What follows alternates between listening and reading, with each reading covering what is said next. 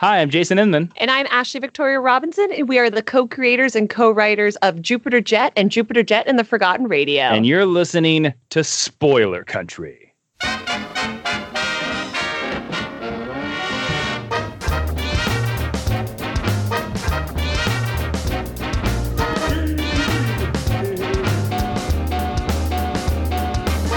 Hey, hey, people of Earth, it's time to enter the Spoilerverse via our secret portal at the exclusive Arctic Club in beautiful downtown Seattle with our hosts, John and Kenric and Jeff.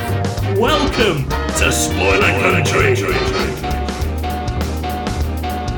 Hey, if you're listening to our show for the first time and you're on one of the social medias that we're on, like Twitter, Facebook, Instagram, any of those kinds of things, you should always check us out on spoilerverse.com. But if you want to keep up with our latest episodes, you should bring out your smartphone, get into your favorite podcatcher, find Spoiler Country, and hit subscribe. Then you'll get all our new stuff. And if you want to reach out to us, you can do that in two ways. You can call us, leave us a voicemail at 707 656 2080. Again, 707 656 2080. Or you can shoot us an email at spoilercountry at gmail.com.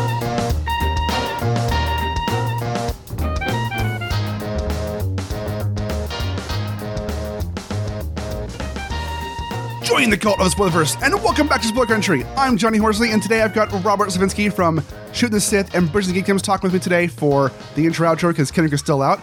And today on the show, we talk, well, not we, but Jeff Haas, the Get, talks with Jason Inman and Ashley Victoria Robinson about their book, Jupiter Jet. Yeah, and I'm I'm really looking forward to this. Uh, Jupiter Jet seems to be um, a really really cool. Um, it- it- if I'm not mistaken, it was a Kickstarter. Yep. So I'm really looking forward to to hearing more about it. Yeah, I- mean, any any comics where they is a jetpack, I'm in for. I mean, come on, that's why the Mandalorian's so big right now, right? Because of Right. jetpacks. So it makes sense. it's only the jetpacks. The show's only good because jetpacks. If there weren't jetpacks, nobody watch it. No one watch it. exactly, exactly. And- It's, it's kind of cool because I used to watch Jason Inman on DC All Access, you know, and he's been on Good Mythical Morning, and so I, I knew who this was. And when this came in, I was like, oh, cool. Where every time we get somebody comes in, I recognize their name, I get excited, you know. And uh, Jeff Yeah. did a, Jeff did a great job on this interview. And so, what do you say we just sit back and uh, take a listen? definitely.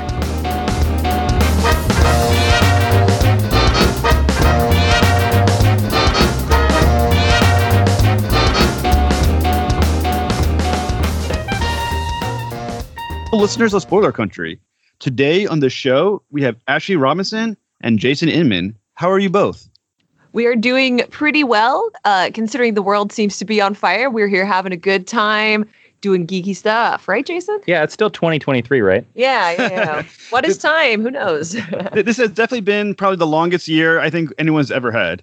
I agree. I It's, agree. I know every every day is a is a year. We're all millennia old at this point. We're turning into all the ladies are turning into old wizened witches, and all the men are turning into trees. I mean, yeah, all the people, all these podcasts that you hear talk about like the MCU, like very quickly, I think are going to switch to now the AARP. are, are you, are you guys Doctor Who fans at all? Oh, oh heck yeah! 100%. Yeah, you know, he always talks about moments in time that are fixed points and you can't do anything about it. I feel like 2020 is one big fixed point that you're just kind of screwed and you just got to keep away from. I agree. I think like it would be a really, really funny gag if because we're not going to see a season of Doctor Who in 2020, and it and it might be a really funny gag for a future episode of Doctor Who to be like, oh, 2020, that's locked to all time travelers. yeah, it's a void. no one goes there. It, it, it does seem like it, it's, it's just it's been just extremely rough i think for for everybody. And like i said and i i, I watch media you know recon books stuff like that. I'm actually at the point now where if someone doesn't wear their mask even though it's not actually this reality i find myself very uncomfortable. It's like wait where's your freaking mask? This is not real. There was a a very recent episode of Star Trek Lower Decks where a doctor character was wearing a face mask, and I know it was animated early last year, and you don't go back and, and reanimate and add details like that. Uh, but I was like, holy shit, that alien knows about social distancing. No wonder he's a doctor. It like blew my mind. Well, I will say, like, I'm rewatching a series that came out several years ago. I'm rewatching the sci-fi 12 Monkeys, that of course is about a plague, yes and and sometimes it gets really rough to watch that show in our current year. and and you and you realize that if it was the true future of 12 monkeys uh, i never saw the tv show i did see the movie you would realize really that, every, it, it that, that's what i've heard i've heard fantastic things about it but i I just do have the feeling that if that was the real future and what we see nowadays, people would be like, "Eh, whatever. It was just a hoax this entire time, apparently," and they wouldn't just care. The whole like, Do I still get to buy my hot dogs? Then I don't care. let us let us crumble. so during this lockdown, how are you guys handling it? Do you feel does it affect the creativity, or do you stuck together for so long? You're now like, I just need an excuse to get out of the house for a minute. Uh, well, I will say that I feel very fortunate because I would not rather be stuck with anyone else except Jason and our sweet cat Brago. So that's been amazing because I feel like all of my single friends broke around week six, Yeah. and all the thirsty posts started. So uh, very, very happy not to count myself among that legion. So, shout out to all the uh, single people who are doing it safely out there. I admire you and your courage. Uh, but I think, I think generally speaking, we're doing pretty okay.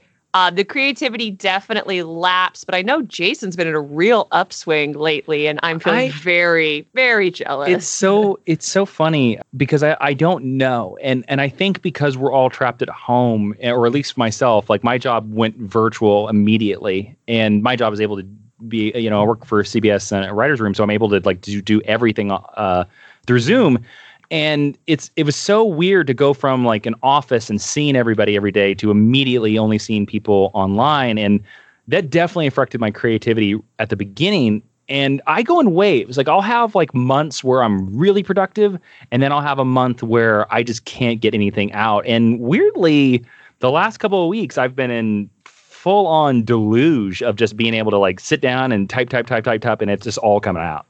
Well, see, that's the best feeling to have when you actually just feel that flow when you're when you're in when you're in that nice groove. That's that, that's like the sweet spot that everyone wishes to be in their time as a yeah, writer. I, I don't know what. Maybe it was six months of pandemic that made me ha- uh, have to find it. Maybe it was sci-fi's Twelve Monkeys that unlocked the secret. I don't know.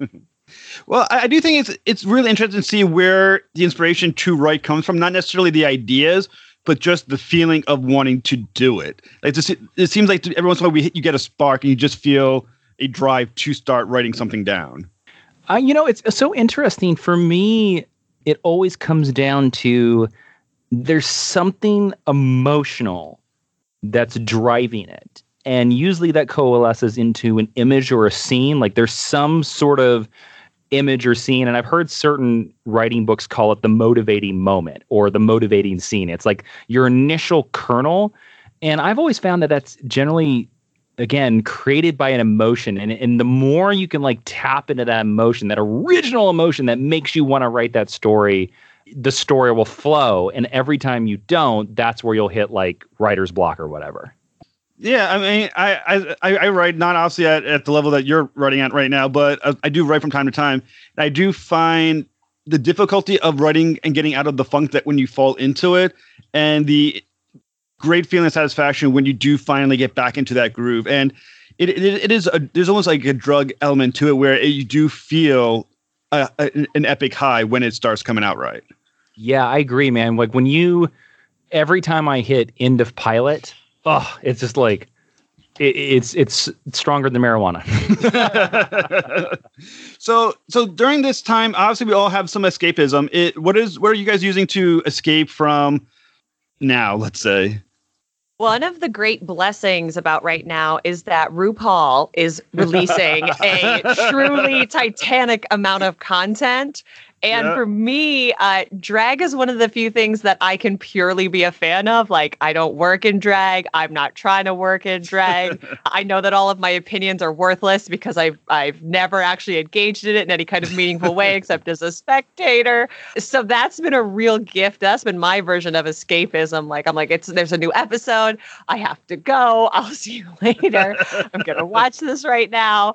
And then I'm actually not reading very many new comics that are coming out right now, which I know is sacrilege. The one that I have to check out is Batman The Adventures Continue. Uh, that Oh, yes. series is so great.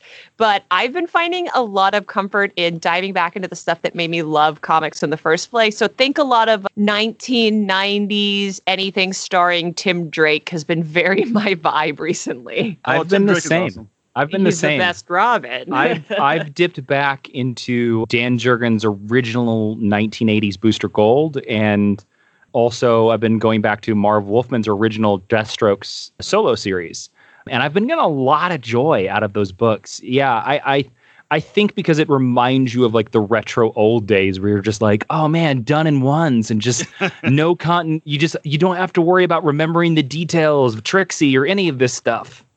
Also, No, I, I- will say that our, our personal workout game has been like on point in this quarantine. Yes, We're maybe yes, the, it has. the fittest this household has ever been right that now. is that is 100 percent true. Well, well, Jason, um, I know you wrote a very well-received novel called Super Soldiers, Thank which you. discussed the connection between comics and our soldiers. And why? And I thought to myself, why do you think comics are so important to people? And how are they important to you guys? I know you were talking about escapism with Tim Drake just now, and you're reading Tim Jurgens, but in, in the like the larger picture, what do you think comics are do, doing for people right now? comic books, you know, especially superhero comic books, but I'll even include most independent comic books into this answer as well. Comic books are one of the few mediums that almost are very American. They were around, of course, before Superman's first appearance in Action Comics number one, but it is Superman, an American comic book, Action Comics number one, that exploded it all. And I do think that it sort of takes on its own American mythology. And, you know, th- you look at mythology in the past, and it's always about aspiration and and what you can do with your life and all this stuff like that. I mean, me as a kid, man, I looked at Superman as a moral guide. I really did base a lot of my moral values on like, well, what does Superman think about this weird alien with eight legs that's trying to eat babies? Oh, he's okay with that person? All right. You know, eh, so like I think that that's why people tune into comic books. And then, you know, there's always that theory as well that I kind of also agree with that comic books are sort of the extension of writing and drawing on cave walls. And I, I think we feel that in our bones. How, how about you, Ashley? I think Jason really nails it with the idea of it being an original American art form, but I also think and don't tweet me if you disagree with me because I don't care. I also think because comics are inherently very good at doing the Shakespeare idea of holding the mirror up to nature. I think that is why comics have always been political. And I think that's why comics have always been, in a lot of ways, at the forefront of really, really important social issues. We've always had representation in comics, not always well, but we have always had diverse heroes and we have always had heroes representing people on the queer spectrum, even all the way back before that was necessarily legal in a bunch of the countries that the consumers lived in. And I think great art is always right on the edge of stuff that is important societally. And I think because comics, in a lot of ways, after the golden age kind of flew under the radar, I think that's why it's gotten away with as much as it has. And I think that's why we keep flocking to it because, to be completely honest, it's way more flattering to consider an analog for yourself to be Lois Lane than to be another broke girl living in LA that you would see on a television show, for Or example. a, a real housewife of some neighborhood. right. I mean, you know, no disrespect, and clearly they're, uh, you know, much richer than we are, so maybe they've got it figured out. But it's more fun to think you're Lois Lane. And I agree completely. I think comic books are inherently political, just like art. I think all art is inherently political. Absolutely. There's nothing. I can't imagine any art artist feeling compassion or any excitement for what they're doing artistically, unless they're in some level ex- expressing their voice on a topic. And it's not even always like the very obvious example that everyone loves to to dredge up, right? Of Superman punching Nazis. It can be in a really subtle way too, like who you decide to make the lead of your book and the types of people that you have assisting them and where you choose to have them fail because you know failure is really important in narrative storytelling but even if you're not necessarily going out there saying like i believe uh, that this person should or should not replace Ruth Bader Ginsburg on the like it's not always that on the nose, and I and I think that that's what's really powerful about the medium. Well, I think it goes back to that thing I talked about, right? Where and and you said so excellently, Jeff, the idea that you know your your initial idea for most art is political, and I think because it all comes back from that emotions, because you're either mad or you're happy or you're depressed about something. And that's how the art comes out. And a lot of times that is because you are pushing against whatever it is in the world that you either love, hate, or are depressed or about. Yeah, and I agree completely. And as you were talking about Superman and the Nazis, one of the first stories of Superman, actually in Action Comics, was him fighting the slumlords in the area. Oh I my mean, that- god, I know, I love that issue. I, lo- I bring up that issue all the time. Although his plan to save the people are are insane, where he's like, "Let's knock down the building," then they have to wait for a year, and then they get to live in a nicer apartment. I know, but truly, like that's kind of how housing works, right? in, in a lot of ways, if Superman actually acted like that, you'd kind of be like, I wish he was real. Like, I wish Superman would come in here and like take care of my really bad landlord. Yeah, and, and and I do think that is always an issue with Superman as a character. You think, you know, if you're Superman, why can't you fix more of our problems? And I think the fact that people are shocked when the stories do go political, I think flummoxes me because it is such inherent part of the stories as well. Just like when I think they had him is an issue where he was protecting illegal immigrants crossing the the wall, and I think to myself, yeah, that's Superman. He that's what he does. Yeah, there's another early, early Action Comics issue where he flies to South America because there's a war down there in South America. And I don't know if they say what country it's in. Vague DC allegory country, Yeah, probably. I, you know, who knows? I don't remember honestly, but he goes down there specifically because he hears about like these indigenous people down there are being like massacred by the army, and he goes down there and protects them. And and to me, I'm just like, wow, like there is so much politics in this comic that was written in like 1941. like, dear Yeah. God. Yeah, ex- um, ex- exactly. And I think that's why I think politics and comic books. That's why I'm also very anti the idea of comics gate. I think they don't understand. If, if you're that, then you don't understand comic books at all. And and I think, like I said, it's an, inher- an inherent part. And for you guys, when you're doing your writing, obviously there's always a risk of alienating some of your readers who obviously disagree with. As uh, what would they say in politics? Everything you say, you lose half your um, you lose half your audience. Is there ever a concern of what you're saying, or do you feel that saying it itself is important enough, regardless of the of what happens repercussions of that? Oh, well, I'm a lady on the internet, so I've been accused of being everything from a racist to a white genocidist. So, like, at this point, I've got nothing to lose in terms of an audience. But Jason and I always feel very strongly that we make the decisions for the stories first. And that goes back to what we were all saying about emotions. And so, I, don't think, I mean, I guess we do have a secret. Someone was asking us recently about secret societies and the implication about a small group of, uh, of insiders knowing how to control the. And I'm like, this is a kid's comic. I would say that we always try to go story first. And our concerns in terms of like alienating audiences is much more like, well, this is an all ages book. Maybe we shouldn't murder someone, you know? Maybe the cat should stay alive. It's never like, well, if we have our white kid in our world that's pretending to be in the 30s be friends with the black kid, that might make people mad. Like that is who Neil just sprung forth looking the way he was. And so that's what we ran with. to me it's all tone it's all it's all tone is exactly what ashley was saying and a little bit of it is you know be kind to other humans. That is basic like you can boil all of it down. Politics aside everything down to human beings should be nice to other human beings. Human beings should be nice to earth the place where we live. You, you know like if, as long as you can distill it down to that and and you know i don't care about alienating people because it's one of those things where you know we do write a lot of all ages but we write a lot of comic books about good guys. And essentially if the moral take of your lead character is morally right then it who cares? And if you're against that then I, you know it's one of those things where like well then i think you need to consider your biases. And i don't know if you should be reading comic books you know? Yeah, I, I agree with you that with on that 100. percent. And I do think because you do write an all ages comic book, that does give you a great opportunity to change minds or introduce minds to new ideas that they may not have normally have been in conflict with. However, like I said, as you guys probably do it more subtly, maybe per, then you know, but at the same time, your audience probably needs that. Well, yeah, that's the idea too. Is that you always need to, and, and it's a big rule, especially like in screenwriting, that how do you get across the point you want to get across in the furthest, in the fewest amount of words, and that is especially helpful in something like all ages because you know there's the idea of you know Jupiter Jet and Jackie and Chuck they have to pay their rent in volume one. They're like being thrown out the door by a mobster huckster type.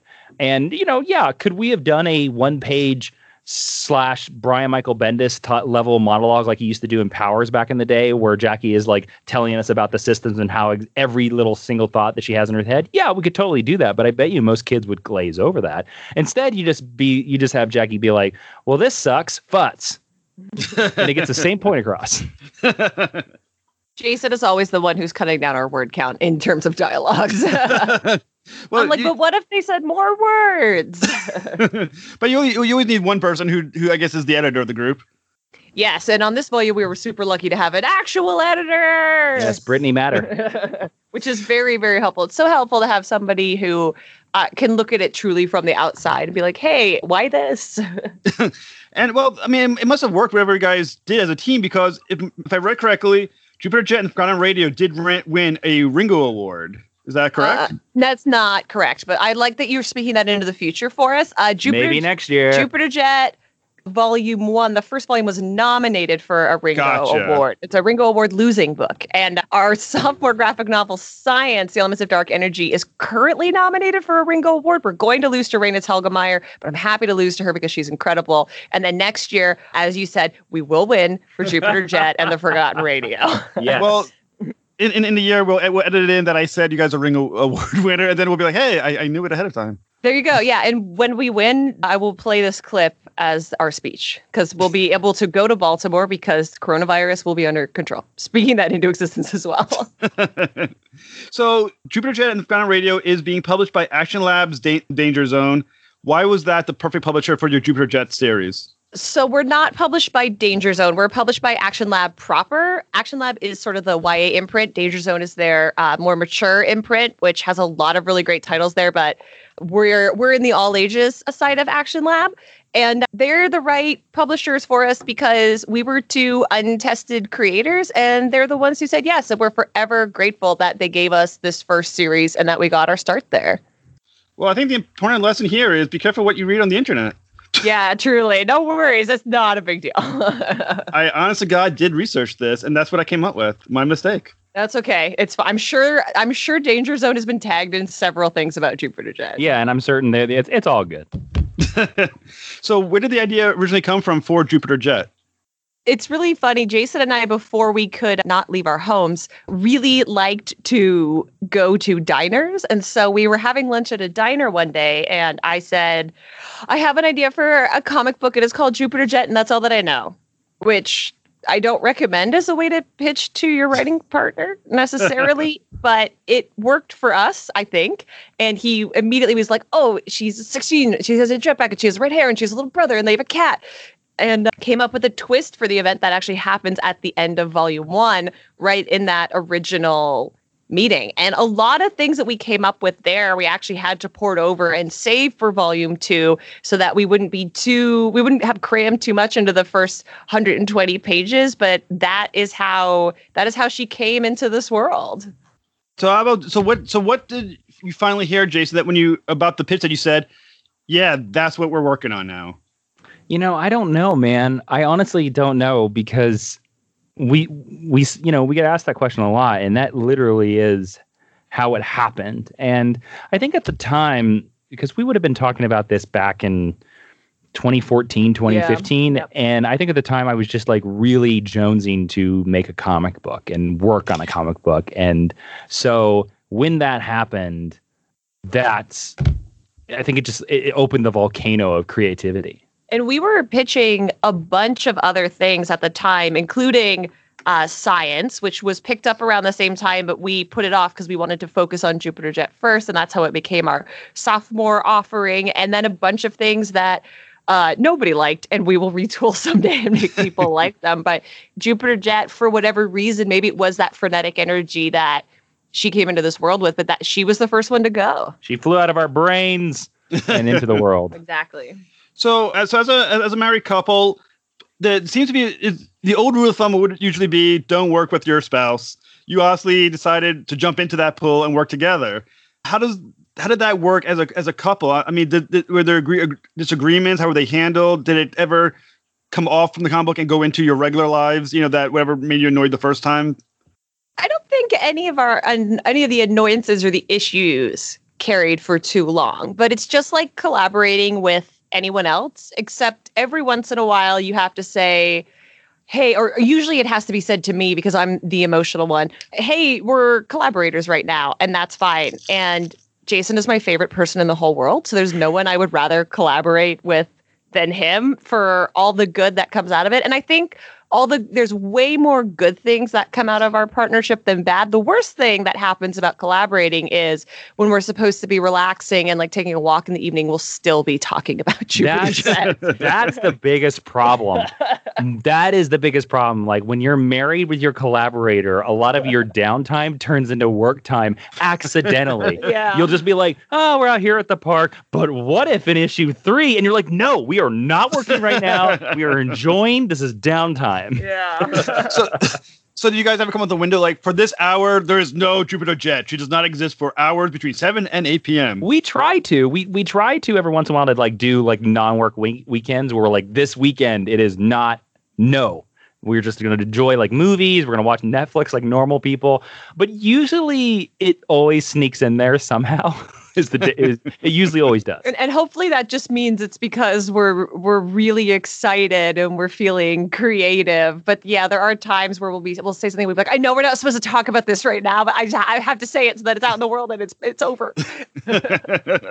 so Jupiter Jet and the Forgotten Radio is based on the original Jupiter Jet series, like published in 2017. What what was it about the character that you thought yourselves?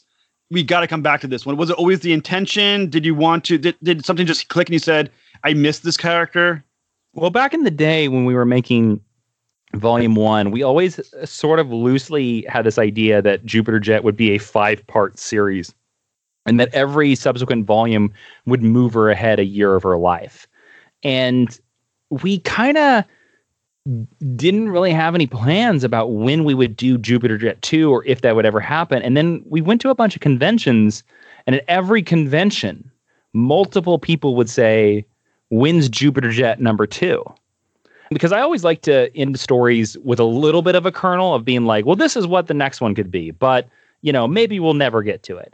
And uh, we can literally lay this at the hands of the fans that we had so many people ask us about volume two that we got to a point last year where we said if we don't do it now it'll never happen and so we we did it and and and luckily like ben matsuya was game for another volume and taylor esposito our letterer was game for another volume and then you know we had to bring in mara carpenter who No, Mara was our original colorist. she was. I, We- I, we brought. I was getting to it. Oh, I, was I was getting to it. Mara was our original colorist, and unfortunately, she has become way more successful, and she's worked on a bunch of different stuff. So we brought in Liz Kramer. So luckily, it wasn't just us. It was when we floated out the idea, and even Action Lab, when we floated the idea of like, hey, we're thinking about doing a second one. Everybody down the bowling pin line was, yep, yep, yep, yep, yep, and that really enthused us to to make this happen. So as you're saying, every you're, you're growing Jupiter Jet as a character, but you guys as writers obviously are also growing in the interim between volume one and this and this new graphic novel. What did you learn about in doing the first one that you brought into creating the second graphic novel? I'd love to hear your answer for this, Ashley. I learned that we can do less because and I really I do hope that when people read this, I hope that they think that this is leaps and bounds ahead of where volume 1 was because I really felt at every stage of creating it and then finally reading the the to ready to print PDF that we have leveled up in a really really big way since that first volume. And the first volume uh, just there's so much. And we do have a very ambitious story here. We're taking on a lot of ideas and a lot of storytelling that we didn't in volume one. We kind of have two parallel narratives that converge again at the end which is a bigger and more complex thing. So i learned that as long as we stay true to character wants and needs and that everything is in service of that we can tell a great story with less and I don't know how to say that without making it seem like we did less work because that's definitely not true. We definitely worked on this longer and harder and better than we did volume one. But I think we learned that less is more. There's the example that I love to throw out is we have a scene where a door closes because somebody falls down some stairs, and we spent like an hour arguing about In volume one. how does the door close and it's like sometimes the door can just close and that's good enough because it Right. needs to close and it doesn't really matter why the door closed. So I don't know if Jason wants to add anything. No, I think that's a great answer. Yeah, for I teach English at um, a high school in Rhode Island, and I find that I think with developing as writers, I think you start learning to expand your ideas in a story, but at a certain point, I think as an adult, you learn to shrink it back down to only what's needed. And I think that seems like a normal progression of, of writing. I, I, I seem to think. I hope so. I hope we're on the right track. the volume three is going to be really great, kids. So hold on to your butts. and number five will be fantastic, even more amazing. yeah, there you go. That's the one. That's the one where Netflix is finally going to crack and say, yes, you can have an animated television show. Number five's not even going to be a book. It's going to be some sort of TikTok hologram technology that we don't even know about. Now. yeah, there you go. books But it won't exist by that point. but it will win the Ringo Award, and that's all that matters. That's- Absolutely. It's going to win an Oscar. I'm going to tell you. So for for the listeners who may have not read the first volume and How bump dare into the second those bastards and, and and see and bump into the second volume at a store, can they enjoy the second volume having not read the first? Yes. Yes, they can because we specifically designed the Jupiter Jet series like the Indiana Jones movies. If you have seen or read Jupiter Jet Volume 1, you will get more out of Jupiter and the Forgotten Radio. But essentially, it's still about a girl and her jetpack flying through space, shooting robots, and fighting the aliens that imprison all the humans on our planet. And that is all that is all you need to know. Everything else is just icing on the cake, little extra details, but there's a slight recap at the very beginning in the story. But I hope that people read this and they're enthused to go back to volume one. But again, I, I always you know, you don't you don't have to know anything about Indiana Jones and the Raiders of the Lost Ark to enjoy Temple of Doom. And that's what I think is very similar to Forgotten Radio. Now, but I do want to point out to our listeners though that they should not be lazy or cheap by the first volume. God damn it! It's really cheap on Comixology, yeah, actually. it's like five ninety nine on Comixology. So please, please do, or even better, buy a hard copy and support your local comic book stores and your local bookstores and help keep them alive.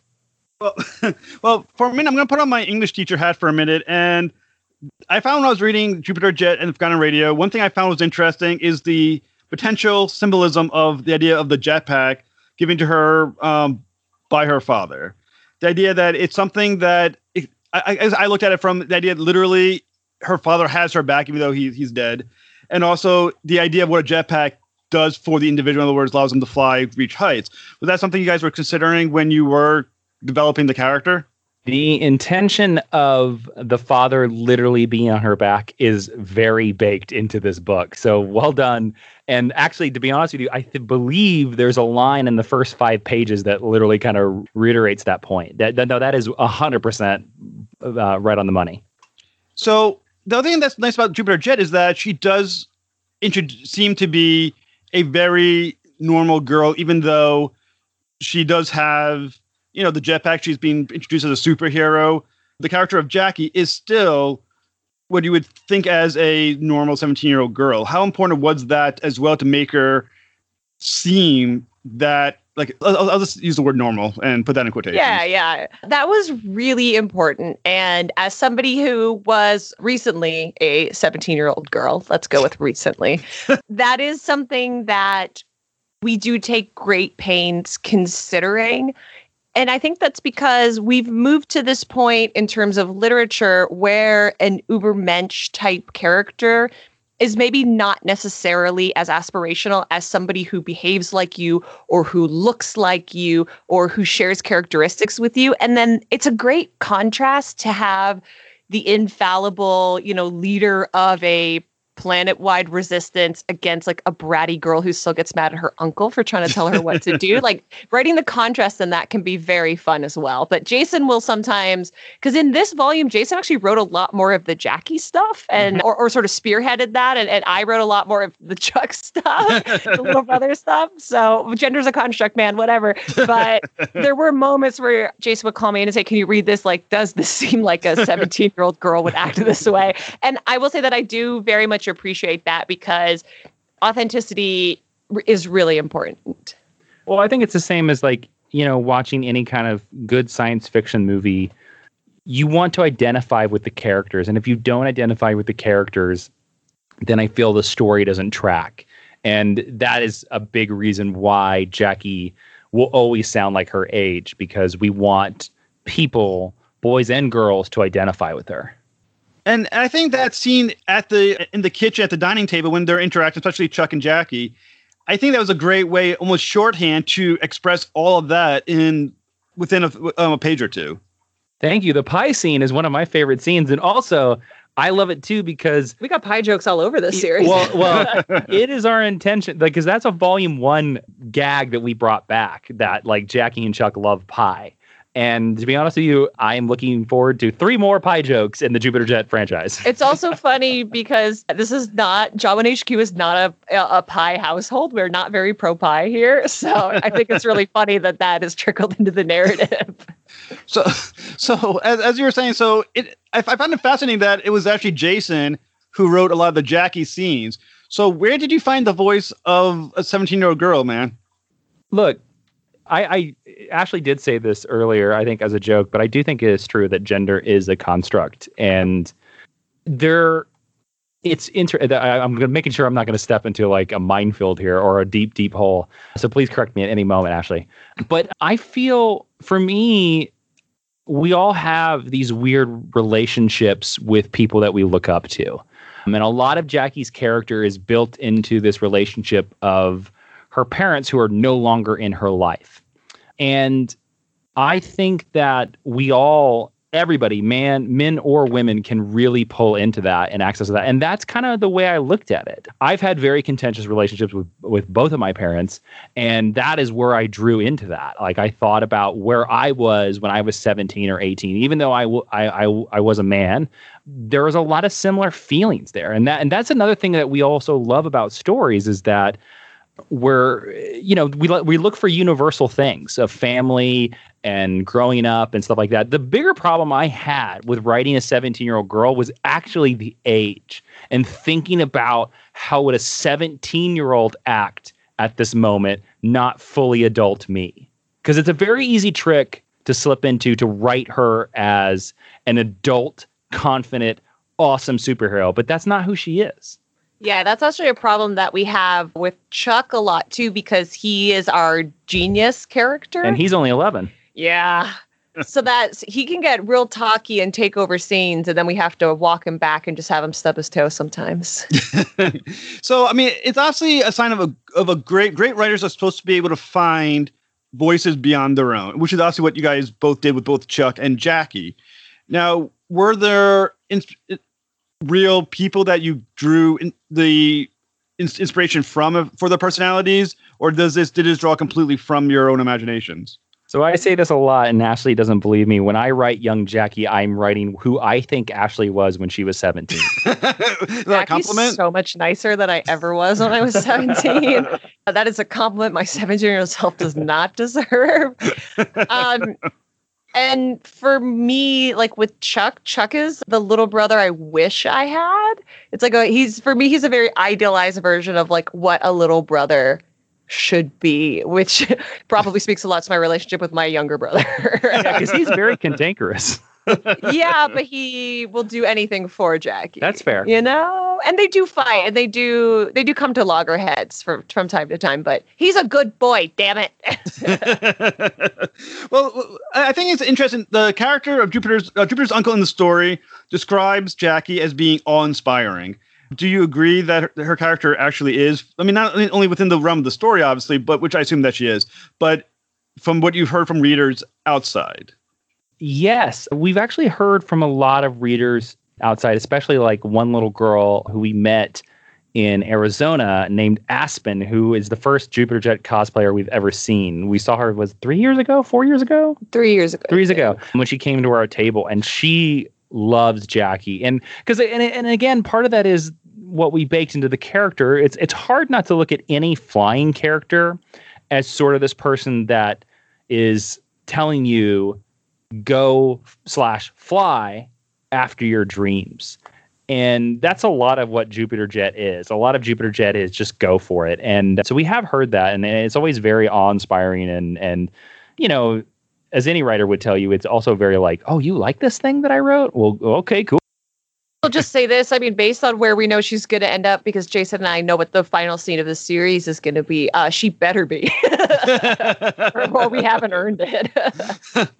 I mean, that must have been a great sensation when you guys saw someone in cosplay for your character. That must have been like, we arrived, we made it. This is a, a sign of pure love. I mean, when someone does cosplay. yeah, I tried not to cry mostly because that's my go-to emotional reaction. I'm like, I can't cry in front of this child. that, that is awesome. I wonder what the child would have thought about that. Since Suddenly seeing the author just ball into tears, like, "What's wrong with my costume?" she probably would have been like, "What's wrong with you?" I'd be like, "Nothing, Aspen. I have dirt in my eye. It's Arizona. There's no moisture here." all, all, all writers are emotionally damaged. Not just kidding. no, you're you're not wrong. All creatives are because we get we have a little bit of a look at me in us. You know what I mean? that, that, that is true. There's a certain autism, there's a certain narcissism to creativity, isn't there? yeah, because you have to believe that what you're creating is worth something. Well, you have to, you have to believe that whatever you're putting out into the world, song, book, whatever, performance, is worthy enough that somebody else is going to be like, yeah, I like that. I'm gonna give you money. For Yeah, this. and that and, and, and, and there isn't no there is arrogance to that belief. I, I agree 100%. I mean, like I said, there's something, like I said, the, the little writing that I do to think whatever my thoughts are are so valuable, someone else must hear them. you must hear my thoughts. You understand how important they are. Yeah, that's a little bit. uh, You know, like it's more for, like you know, for us, it's like the idea that like, yeah, my characters are so interesting, you're gonna love them. Must Well, I mean- worship our characters. well, like I said, I mean, Jupiter Jet though is a fascinating character, and and like I said, I really did enjoy reading the graphic novel Jupiter Jet Forgotten Radio. I, and I, and obviously, I mean, even though I'm definitely not probably the audience you have in mind when you're um, writing it, it still was a very engrossing story, and I think that was very important for it. So, too, I will say we probably do have like uh, a shockingly large uh, adult male audience because that's our audience from like other things that we do. So I, I'm always really thrilled when people send us pictures of actual children. reading the book. I'm like, please send me this. This is all I want. we also we also like when we built the book because when sometimes when you say all ages, some adults are like, Ugh, that's kid stuff. uh, it's gonna talk down to me. It's gonna make poop jokes. I don't want to read it. And we were we were from the very beginning wanted to think about the Pixar model because every Pixar movie is an all ages movie. An eight year old or a five year old can see a Pixar movie, but adults also pay movie money. That's a ticket, everybody, to watch. I, I realized once I said it that I might people might be like, "What's movie money?" Anyways, um, they they buy tickets to go see Pixar movies, and so from the very beginning, we were like, "This is a book that if you're five years old, you're going to get this out of it. But if you're an adult, it's definitely not going to talk down to you, and you're going to get this out of it." So, so the, the fact that you you enjoyed it and didn't didn't like throw it away and be like, "This is for babies," is is is a high compliment. So, what is the secret to doing that, though? I mean, to do you just write it and you maybe or take a second look at it and go, well, maybe we'll take out this to make it more all ages? Is there something that you're intentionally doing to ensure that it works on both le- levels? You know what a really good metric I found for that is?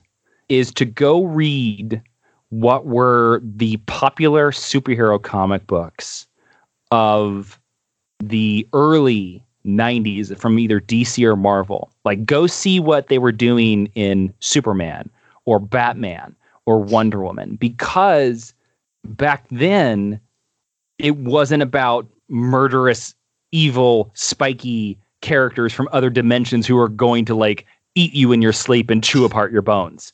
it was literally the penguin's going to rob a bank. Let's go get him. And the and the worst thing that happened to Batman was his back got broken. He- Yeah. you know, I mean, that's pretty bad, to be fair. I mean, It- but that's it pretty is. bad. But mm. compared to Tim Drake's dad being shot right in front of him, that's a you know, it's a, there's a scale there. Like you can recover from a broken back, you can't really recover from your dad being shot. But you know, so and also a lot of another thing that we really used very well is back in the day when there were all these animated series of every one of those comic books, they all made these titles called adventures. Like there was X Men Adventures, there was Spider Man Adventures, there was Batman Adventures, there was Superman Adventures, there was Justice League Adventures, and those were really good. Those are actually really great comic books. They're really great, like done in ones. They're perfect for kids, but a lot of them don't talk down to adults. And if you look at that, and then you compare your story, and it is a tightrope but a lot of times is as long as you make sure that you're telling a solid story that has no silly elements in it or too, you know, and you got to think about like, for me, it's always like if I saw this in a movie or I saw this in a story, would this bump me? And if the answer is no, then I leave it in. But the other side of that is, is that, and I'll tell a story from volume one. There's a very important scene in Jupiter Jet Volume One where their original home, the repair shop, gets burned down by the villain in issue three. And originally, when we were writing it, I said to Ashley, and I said to Ashley, I was like, we have to have, they have to, Jupiter Jet's got to lose something. I don't know what it is, but she's got to lose something. And when you're writing stuff like that, you know, you throw out every pitch and you see what sticks. And we had the, you know, their home burns down, but I also throw out throughout, should we kill their cat? Because that would make the audience really remember this villain because we made the cat a character in the first book. And luckily, Ashley pulled me back and was like, no, no, no, no, this is all ages. Killing the cat will ruin our entire audience. And, and so, and she was 100% right on that. There's definitely something. I think the universal truth is kill the humans, not the pets. yeah. Unless you're John Wick. Right, exactly. There's something to be said. You, you can readers seem to be able to tolerate almost anything, but you kill a cat, kill a dog, they're done. Because they're innocent. They don't need to be punished. The people need to be punished.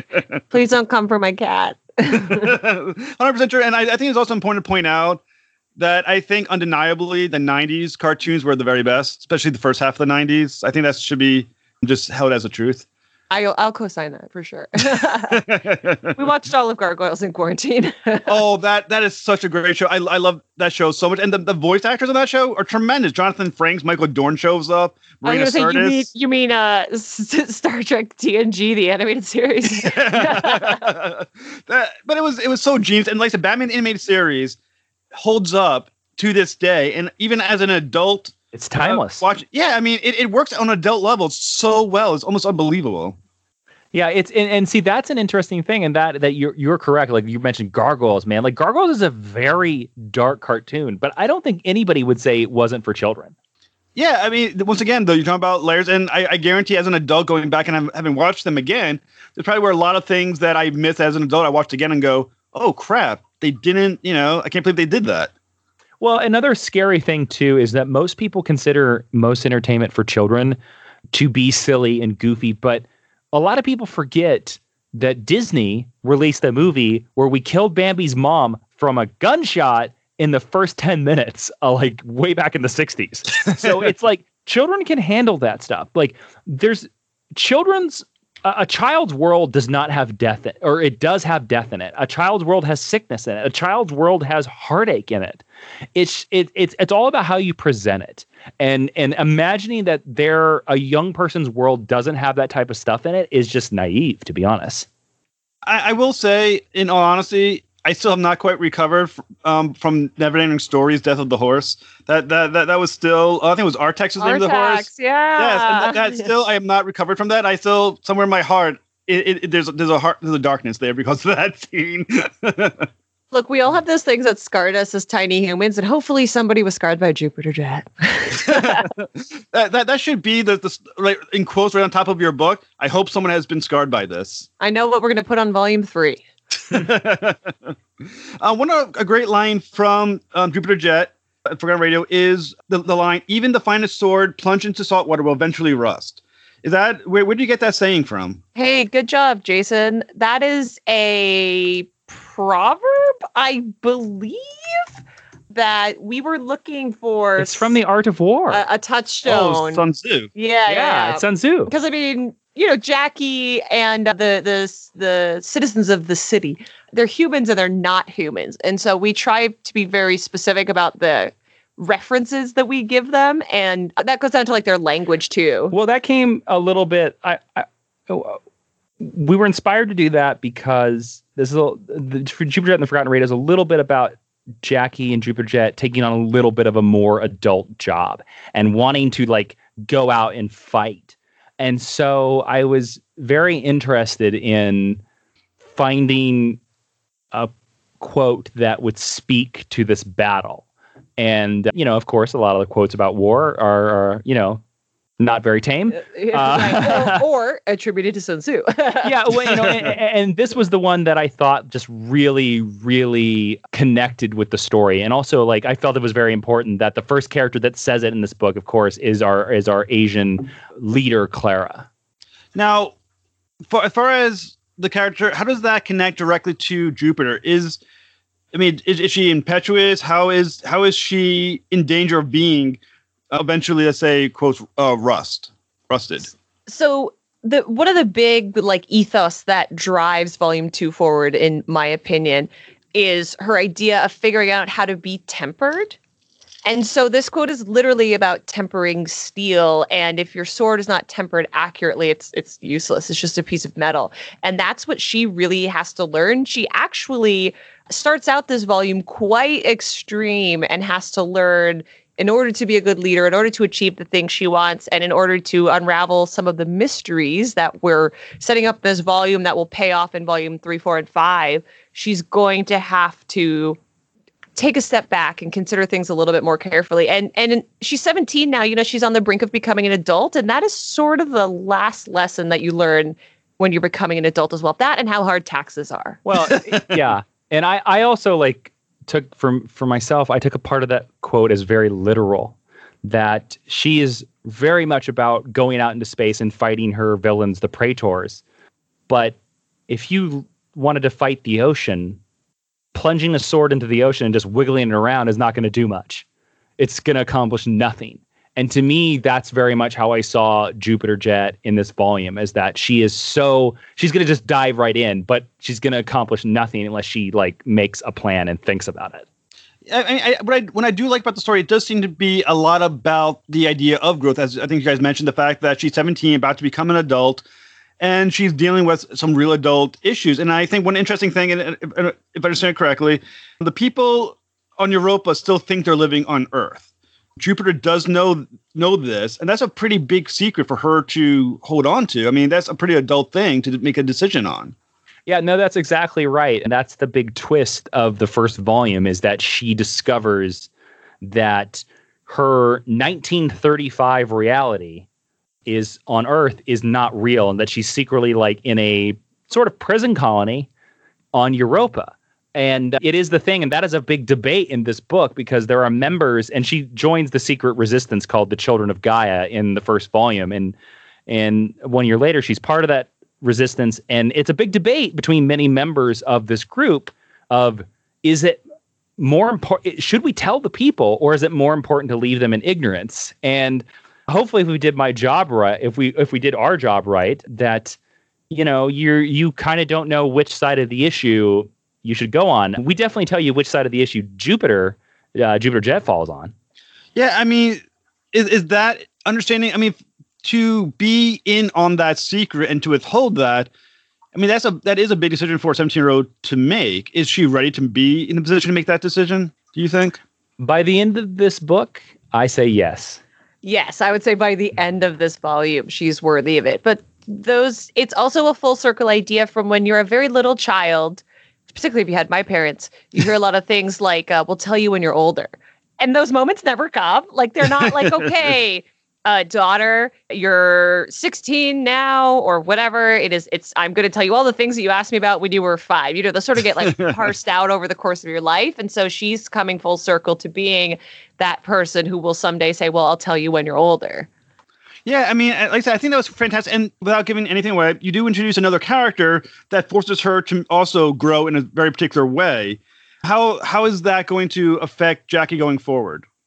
It's going to give this new character that is very important to Volume Two, which readers, of course, will discover when they read the book. Will give Jackie a new signpost, a new guidance of what to do in terms of right and wrong going forward because this character is very similar to Jackie in a lot of ways and of course is older and has made a lot of decisions about where they took their life and Jackie is going to forever now going forward into volume 3 going to probably judge her life based on this brand new character which I'm very excited for readers to meet. Do, do you think there's a point in all our lives where we stop looking for to others for not not let's say advice, but someone to like a role model and start looking to ourselves. And is Jackie at that moment where she's going to start looking instead inwardly instead of outwardly? For me, Jackie's not quite there yet. I know personally, like in my life, I am. I, I don't know if I have anybody that I'm judging my life on again. I think that is very much a young person's game. But I would say in volume two, that is something that Jackie is not really, she's not that internal or independent enough yet. I, I think it'll probably take until maybe the end of four or the beginning of volume five because she'll be 20 by that point. Like she will be a full blown adult woman of the galaxy. And by that point, I'm sure she will have accrued enough knowledge and defeated enough villains that she can look somewhere other than herself. But it's it's also interesting because you do stop looking to other people as you mature, but then if you partner up or if you have a family like you are you are considering other people's opinions but in a different way not so much in a in a way that you're looking for direction and that's something that i'm really interested to explore with her as she matures as well Now, Chuck is the as, as he stated himself is the sidekick. Is he looking at Jackie that way as someone to to make their own, oh, at least to grow and look up to? 100%. And it's interesting because Chuck, up until this point, as the sidekick, has, you know, as much as he is cantankerous towards her in terms of like being a sibling, but he's always looked up to her, and uh, like a lot of young kids do to their your their older siblings, like they idolize them. And in the Forgotten Radio, it's kind of the first time that Chuck has experienced any kind of disappointment with her. And that is what leads Chuck, especially into a big growth moment going into three, is that Chuck is for the first time um, going to be like, oh, maybe like we all do with our parents, maybe she doesn't have all the answers.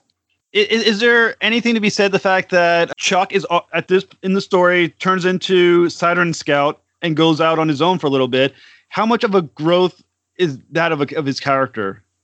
I think by the end of the second volume, readers are going to see a big change in Chuck and a lot of growth. Uh, in book one, book one is really Jackie's story, and he is, in a lot of ways, he's an accessory to what is going on with her. He becomes much more of a real person here, and I think we're getting a glimpse of what he's going to look like. Again, Jason and I know what's going to happen to him, and we know where he's going to be at the end, and we're getting the first little glimpses of that is is it foolish for him to try to be Saturn Scout? I mean, you, you you'd wonder you would worry that some of the uh, like the uncle when I would be like, "What the hell are you doing there, pal? You're not quite old enough to be running around in costume trying to fight crime." So first and foremost, it's ridiculous for anyone to be a superhero. Don't do it. I also just don't know if Gabriel at this point is just so like goddamn tired. Like he did the whole resistance hero thing with his brother and their and Rosa and their and no, their wives when they were young folk. I just don't know if he has the energy to tell Chuck not to do it anymore. For me, I see it more as the idea that even though it's not 1936 where they are, they very much exist in a 1936 world. And at that time, for a 16 year old to like be on their own is not unheard of. And also for a 16 year old to be responsible for a, like an 11 year old is not unheard of. And that's kind of what i see it as. I mean there were there were stories of 15 year olds running away to world war one. My uh, my grandfather in the 40s ran away to world war ii exactly. So 15 and, and and so back in that time people were a little bit more adult a lot younger. And that's kind of the way I see Chuck. Is that I know he's 11, and yes, you know this is like any good fiction. We're stretching it a bit, but but he is acting more adult because that is the retro world that he is living in. I mean, if we were in the on the old west, Chuck would be a farmer by now. He'd be married. He'd have children. and, and, for for Saturn Scout, I must admit, as you said, and we all can agree, the very best Robin is Tim Drake. Correct. Uh, no, uh, Dick the Grayson. genie, uh, I, I, I, oh, sorry, I heard Tim Drake again. I don't know. Uh, okay, Dick sorry. Grayson. I Dick think it was all Grayson three is of us the said Tim Drake. sexiest Robin. but there, so obviously Tim Drake is the genius de- detective Robin version. Is that is, a, is there a little bit of that inside in uh, Saturn Scout? That's really interesting. I would not have said that. I would have 100% said um, that. because Tim and I know a- that Dick Grayson's Tim the is greatest a, Robin. Tim is a good boy, and Chuck is a piece of work. But the the child genius or the child prodigy archetype, it's just one that I love so much, which I think is why it's an inevitability in all of my comics so far. Uh, also, Dead Dads is apparently also an inevitability in my comics so far. But uh, I will say this though, I mean, particularly right now, like Tim could definitely take Chuck, but I think Chuck could make him laugh, so maybe he wouldn't hit him too hard. well, that's the important thing, right? I mean, I think Right, I'm sure right, right. Tim, sure Tim Drake would understand. You know what? He's doing his best. Don't don't hit the kid. You know what? He's actually 11, and I wasn't Robin until I was like 12. So, okay, this will be fine. and so Chuck also deals with his very first supervillain and a character called Squeak, who is a little bit of a Catwoman in, in Squeak, I am assuming. Oh, for sure. Definitely that like OG purple dress uh, was very inspired. We made her a mouse. She is, I don't know if we'll ever see her again. That remains to be seen. I can seen. confirm right now we will see her again. Um, Executive but decision. that's exclusive. exclusive for So Spoiler there you go. I can't remember what I was going to say about. Oh, but I, I didn't know if we were going to see her again, but uh, apparently we are. And I think she's one of my like favorite sort of side characters that we've created. I think she's a lot of fun, and uh, writing her interactions with Chuck was a real joy for me. yeah, I mean, there's definitely some scenes there where I get the fit sense that Chuck is interested in her. Let's, Well, like any 11 year old boy, you see a buxom femme fatale. It's going to be hard not to, you know, have some thoughts creep in, young chum. That's what I'm going to say. Like, and, and and they they have quite an encounter. Remember, if he was in the Old West, he'd be a farmer They'd right be now. Married. well, like I said, I, I hopefully uh, Squeak does show up again because at least I did enjoy their interaction. Once, once again, you, you had that sense of uh, almost, you know, the first sense of Chuck being the adult moment for in, you know, his head. We were like, everyone has that. Every kid has that moment when in when they're kids and there's someone they see usually in a movie. You're like, you know, the first interest, you know, female interest or opposite opposite sex interest. Yeah, like you know, and you nailed it too when you said Catwoman earlier. Like we were very inspired by, especially since Jackie was going to spend a lot of her time in space. A lot of Volume One of about this like old golden age kind of silver age pulpy comics feel. And so right right from the get-go we were we were like we have to make a villain to give chuck like that adventure. Like chuck gets the adventure that jackie had in, in volume one and that's where squeak all came from. So i'm glad that the feelings of unclean thoughts have uh, appeared. And I also think it's cool that you did change scenery in a without giving too much to away in a place called Justice. That is that's sort of like an old west themes as well. How fun was it to dive into the old west? I love westerns, and I kind of said before we even started writing that I really wanted to see Jupiter Jet in a duster and a cowboy hat, um, riding a horse type thing.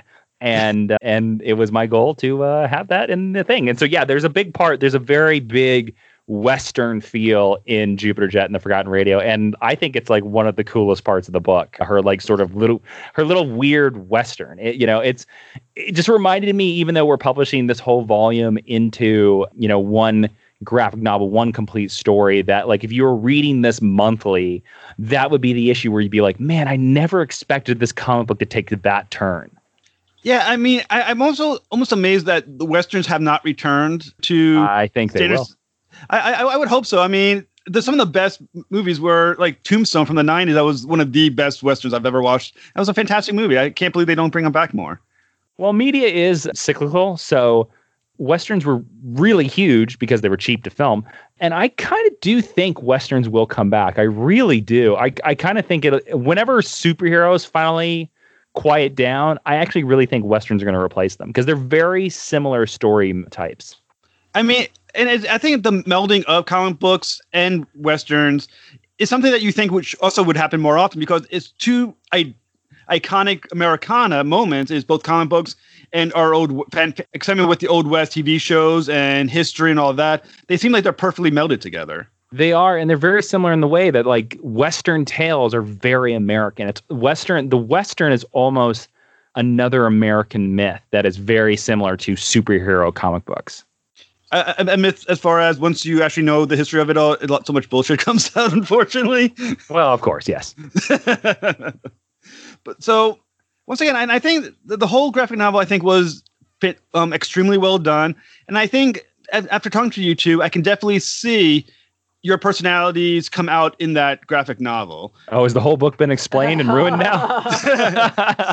Um, uh, I mean, uh, can can you guys, when you guys go back, can you see or feel the moments that are your voices, particular voice coming out, or, or have they been so blended that it does feel like a combination of both of you? Ooh, uh, I don't think I have a very good sense of that. And part of that is because I know who wrote which parts or who did like the most heavy lifting because we do go over and do final edits together. And I really know like, oh, this scene was like came together because of Jason, or this scene really came together because of me. So I don't I don't think I go into it. I think I'm maybe too close to it. I'm not not smart enough to be able to read it like that. no, th- there's no words. When scholars look at, back at this book years from now, they'll be able, they'll figure it out. No, for, for you guys. I'll, I can't wait to read their papers. It's going to be great. so the Oscar-winning Jupiter Jet. yeah. and and obviously Ringo Award winner retroactively. It's fair enough that since I just made it happen since I said it. Anyways, so what can readers look forward to in the next volumes of Jupiter Jet? Villain returning that we've already met. Relationship starting. More planets that we name after stuff that maybe we'll talk about on a podcast. definitely more Saturn Scout and definitely the continuing evolution of not only Jackie as a character but Jupiter Jet's costume. Yeah, uh, we we love the model that every time you meet Jupiter Jet, her costume is going to slightly change. So that's definitely an important thing. But it's it's going to be the next step in her evolution, and a big part of that is going to be that Volume Three is basically going to be her Batman and Robin adventure because she finally has her Robin, and she's been solo for two volumes. And how does that work? And will that Robin listen to her? Or is Now- he going to be Jason Todd? oh, better not be Jason or Damian Wayne. Jesus Christ. Obviously, there was a two-year gap between that with the end of Volume One and the creation of uh, publishing of Volume Two. Is- Are we looking at a similar gap between two and three? That's a tough question because a lot of that comes down to uh, our publisher. So when you work with a publisher, you have to work on their schedule. They decide when the book comes out. So it would be my dearest hope that that is not the case. But I will say there was a two-year gap. We published a different book in between, so we weren't we weren't sitting on our hands doing nothing. But at at this point, we are we're very much at the we'll see. All right, well, fantastic, guys. I, like I said, I, I look forward to seeing Volume Three, and I hope our readers give not readers, uh, sorry, listeners, sorry, unless you're reading the transcript, which then you're readers. I hope our listeners do read Volume Two, Jupiter Jet, and the Forgotten Radio. It was a fantastic read. Even as for adults, I think there's a lot to get out of it. And thank you guys so much for stopping by. You guys were fantastic. Thank you so much for having us on, and also, um, so glad you enjoyed the book. Thank you for the the the, the awesome praise you gave us. It well, it was, like I said, well done. I, I think it was uh, beautifully constructed. I enjoyed the tonal shifts in between the space adventures, the old west scenes, the 1930s, um, kind of old school superhero scenes. It was a, a, a great melding. Well, just wait. Volume three is going to be like 1950s something. I don't know. is it? I, it is now. it is now. With, with, another the, exclusive. with the return of Squeak. Yes, the return of Squeak. Well, then once again, thank you guys. When Volume Three comes out, I do hope you guys stop by again. Would love to. Oh man, twist our arm. our shared arm, our singular arm.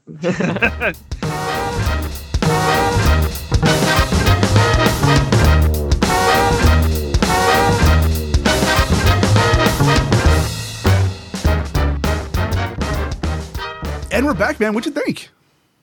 dude it was awesome i here's the thing there wasn't a moment that i didn't enjoy and this is one that i can definitely go back and listen to again there's Nice. so much information in that and uh yeah man i like come on like, like, like you said like you said beforehand jetpacks man jetpacks Yeah.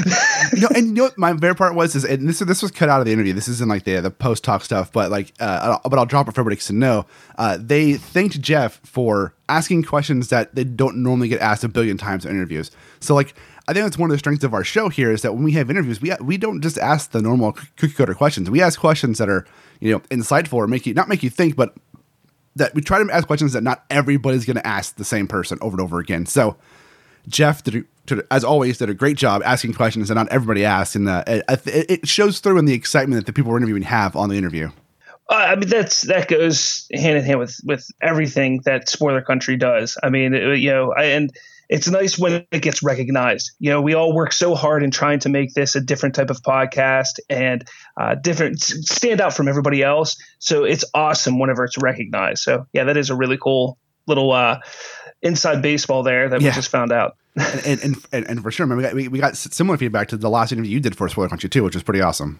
Yeah, yeah. So you Yeah, know, I- I, I think that's a show, man. I think people listen to Jupiter Jet and, and uh, heard all about it, and listen to Jason and Ashley and Jeff, and listen to our dumb voices talk about it too. So I think that if everybody out there listening to this likes what they heard, they need to go to spoilerverse.com and check out all the back issues of Spoiler Country, and check out other shows like like like like Robert's. Robert, why don't you tell everybody what your show's about? Uh, well, first off, Shooting the Sith is what I like to call the Spoilerverse's premiere Star Wars show. Uh, it's all about Star Wars. Anything going on in the Star Wars world, you'll hear it there. Bridging the Geekdoms is kind of a news slash rumor centric show, uh, as well as talking to fans within all of pop culture and geekdom, whether you're a cosplayer, podcaster, YouTuber, whatever it is. I want you guys on the show. We can talk geek as much as we want, uh, and that's the point of the show is just to to bridge geekdoms to celebrate pulp culture as much as possible. Uh, and yeah, so you can check out those shows and find them on YouTube um, and podcatcher apps Yeah, anywhere. and and Robert, you also have a big hand in the articles that I always talk about on the site as well, don't you? Uh, yeah, I, I try and do the best I can and, and getting a lot of articles You're out so on the humble, site. man. We're trying to get it. Yeah, we're trying to get a get a, a um a good basis on the website with with articles and editorials and such. And yeah, I do have a, a big hand in that. Yeah, it's great. So but definitely go to spoilers.com, check out everything we just talked about.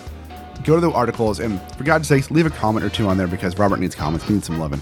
And, uh, you know, once you do that, go to the store link and buy something. Buy a buy a, a, a Geekdoms t-shirt or buy a Spoiler Country shirt, whatever. Buy one of them because no matter which one you buy, it helps support the site, it helps support the creators in the site, which is going to be which is awesome. And lastly, the last thing I want to ask you to do is go to scpod.us slash discord and join our public discord server where you can come chat with Robert and I and everybody else in Spoilerverse and other listeners listeners out there that, or people who read the site because it's open for all. And we have good conversations there talking about everything from, you know, comic books to movies to TV shows to anime to cars to computers to the Snyderverse, which is a very, very, uh, hmm, how would I say, how would I say this? A very decisive topic on the Spoilerverse because you have people who love it, like Robert, and people who opposite opposite love it. Opposite, would that be hate? I don't want No, hate's a strong dislike. word.